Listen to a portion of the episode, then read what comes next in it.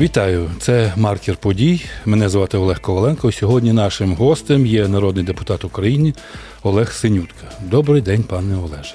Вітаю, пане Олеже, вас. Вітаю наших радіослухачів і тих, хто буде дивитись трансляцію. В порядку денному Ради на цей тиждень мав бути розглянутий законопроект, який перезавантажує роботу Бюро економічної безпеки. Проект закону передбачав конкурс на голову БЕП за участі міжнародних структур та переатестацію його штату. Наскільки я знаю, уряд Єрмака Шмигаля не помилився. Не помилився. Ну, таке. Підготував власну версію реформи, яка не передбачає ані реального конкурсу на голову БЕП, ані реального, реальної переатестації його штату. Прокоментуйте, будь ласка, долю цих законопроєктів. Історія про те, що сьогоднішня влада хоче підпорядкувати собі всі правоохоронні органи і використовувати їх як кишенькові для того, щоб утверджувати диктатуру в країні, ні для кого не нова і, мені видається, вже всім зрозуміла. Була певна дискусія про антикорупційних органах і, на жаль, антикорупційні органи теж влада хотіла собі підпорядкувати, тому так довго впродовж дев'ятнадцятого двадцять першого років фактично антикорупційні органи не мали можливостей виконувати ту функцію, для чого вони були створені. Бо структура, вертикаль антикорупційних органів була завершена якраз на початку дві тисячі дев'ятнадцятого року, тоді президентом Порошенком. Я думаю, що ця історія про це теж історія про те, а хто буде призначати і хто буде контролювати правоохоронні органи, в тому числі Бюро економічної безпеки. І дуже шкода, що влада підходить до формування правоохоронних структур саме за таким принципом, за принципом лояльності, особистої відданості, а не за принципом чесності, професійності. Це буде великою проблемою для держави, якщо так трапиться, врешті це вже є проблемою для держави. І це проблемою для держави є не тільки в контексті того, що чиниться беззаконня, а це є проблемою в тому, що в такому форматі нам не бачити ні членства, ні навіть перемовин з Європейським Союзом, ні членства в НАТО. А це вже дуже серйозні проблеми, бо без цього перемогу у війні вважати такою, що відбулося, точно не можна. Так доля, доля цього... Вони будуть тягнути і намагатись пропхати все-таки через парламент кишенькові речі. Ми, як Європейська Солідарність, сподіваємося, що заангажуємо до цієї справи і депутатів інших фракцій, будемо цьому протистояти, будемо показувати, що наші західні партнери хочуть від нас чесності, прозорості, професійності. Сподіваємося, поборемо. Ми ж змогли побороти те, що стосувалося публічності електронних декларацій. Ми змогли побороти те, що стосувалося правильних засад Конституційного суду. Ми зуміли побороти те, що стосується спеціалізованої антикорупційної прокуратури. Сподіваюся, що будемо достатньо сильні і спільно з нашими західними партнерами, а найголовніше з українцями, бо українці по своїй суті хочуть чесності, прозорості, і їм уже ця корупція сидить в печінках так само, як і, напевно, цивілізованому світу. Тому я вірю в те, що ми зі всім справимось. Ну, будемо сподіватися. Напередодні нардепам Сергію Глобазяку і Андрію Дальченкову оголосили підозру. Це ще, так би мовити, на, на, на, на десяту річницю Революції Гідності. Про що це може свідчити? Така достатньо символічна історія, тому що цей день був справді дуже знаковий для країни. Десята революція гідності, а люди вийшли на Майдан за власну гідність, за свободу і в тому числі в боротьбі за свої права проти беззаконня, проти корупції. В той же день в парламенті розглядалося питання про Національне агентство боротьби з корупцією, про Національне антикорупційне бюро, про спеціалізовану антикорупційну прокуратуру. І це теж знакова подія, бо без прийняття цих рішень нам наступного місяця не бачити початку процедури перемовин про членство в Євросоюзі. І я думаю, що це, з одного боку, такий був достатньо підсилюючий ефект, бо ну, принципово не думаю, що була різниця, чи робити це двадцятого, двадцять першого чи двадцять другого листопада.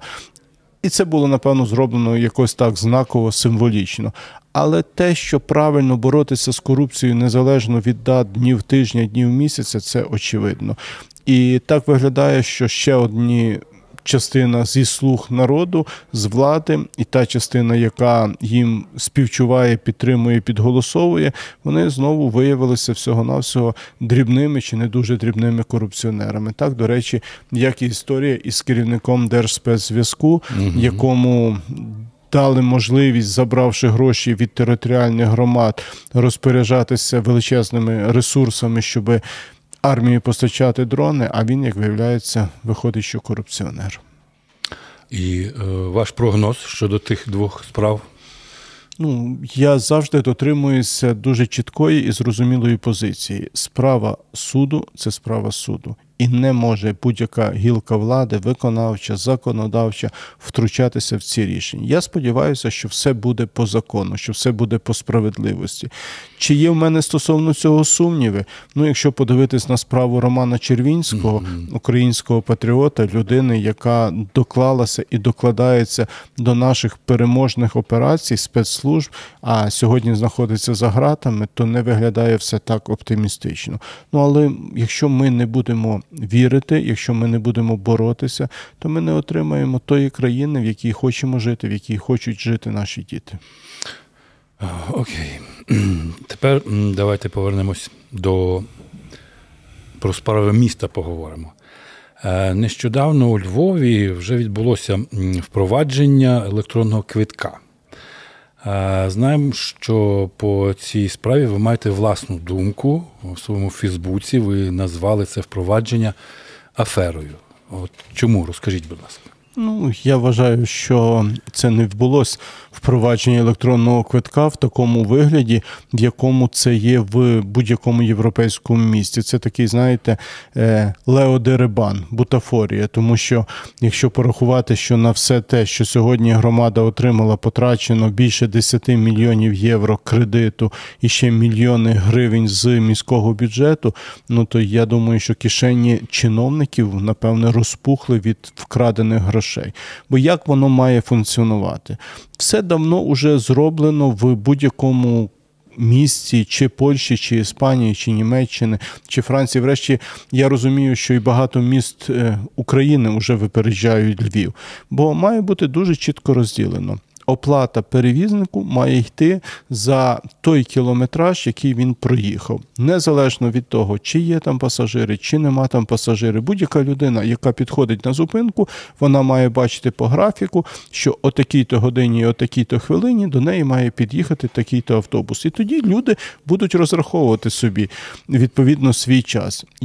Перевізник має хвилюватися тільки однією проблемою, щоби... його транспортний засіб був справний технічно, чистий, охайний і їздив згідно графіку, так як це передбачено розпорядком. Те, що створили гібрид, ну це насправді просто крадіжка грошей, тому що нічого спільного із впровадженням повноцінного електронного квитка це немає. Як в світових містах, в європейських містах, коли людина купляє квиток, вона його може купити на один день, вона його може на всі види транспорту, вона його може купити на тиждень, на частину видів транспорту. Тобто людина має можливість вибору вибрати найкращий варіант, зекономити. А те, що пропонують в місті, це просто дерибан грошей і це просто розкрадання, нічого спільного із тим впровадженням електронного квитка. Я хочу підкреслити, конкурсні умови правильного впровадження були затверджені ще в кінці дві тисячі чотирнадцятого року. Тобто дев'ять років тому вже було зрозуміло, як це потрібно зробити. Чому не зробили? Я думаю, що просто міська, міська влада ділить по своїх кишенях гроші і абсолютно не думає про містян. Взагалі, оця величезна проблема громадського транспорту і корки, які сьогодні є у Львові, ну це, я думаю, одна із найбільших проблем сьогодні для мешканців міста. Ніхто не може розрахувати точно свій час, ніхто не може точно розрахувати свої витрати. Чому? Тому що громадський транспорт неточний і неефективний. Е, особистий транспорт, ти стикаєшся із проблемою паркувань. За всю каденцію сьогоднішнього міського голови не збудовано жодної підземної парковки. А те, що вони сьогодні роблять, розмальовують синьою фарбою окраїни автомобільних доріг і за це збирають гроші, ну тим самим вони просто коркують місто. Тобто, з одного боку, закоркували місто цією необдуманою забудовою, напевно, вже немає жодного клаптика землі, де б ще не втиснули якийсь черговий багатоповерховий будинок. І ніхто не думає, де будуть вчитися діти тих батьків, які купили ці будинки, де будуть працювати ці батьки, які поселяться в ці будинки, де будуть залишати свої автомобілі, які вони обов'язково мали би придбати, як вони будуть пересуватися. Тобто, ну, з точки зору комфорту міста, ну, таке враження, що от декілька родин, які заробляють на будівництві, і декілька чиновників, які, напевно, на цьому отримують величезні хабарі і відкати, просто поставили в абсолютно категорично незручну, некомфортну ситуацію сімсот-вісімсот тисяч мешканців міста. Дякую. Володимир Зеленський звернувся до військових і закликав не гратися в політику. Чи бачите ви симптоми такої спроби, власне, у військових йти в політику в Україні? Там, і який головний контекст цієї заяви президента? Давайте чесно скажемо, що президент не звертався до військових. Президент хотів таким чином показати, що він закликає головнокомандувача Збройних сил Залужного не мати політичних амбіцій. Але ви знаєте, ну давайте подивимося, ну, за останній рік, за останніх півтора року зі сторони Залужного була хоча б одна політична заява. Зі сторони Залужного хоча б була одна заява, яка стосувалася соціальних питань. Тобто, окрім війни і військових, ми нічого не чули від головнокомандувача. І мені здається, що такими заявами президент видав свої страхи і боязнь, і бачення в особі Залужного свого конкурента на наступні вибори. У мене стосовно цього є дуже проста думка. Не думай про вибори, думай про перемогу країни у війні. Тому що без перемоги країни в війні не буде де проводити вибори.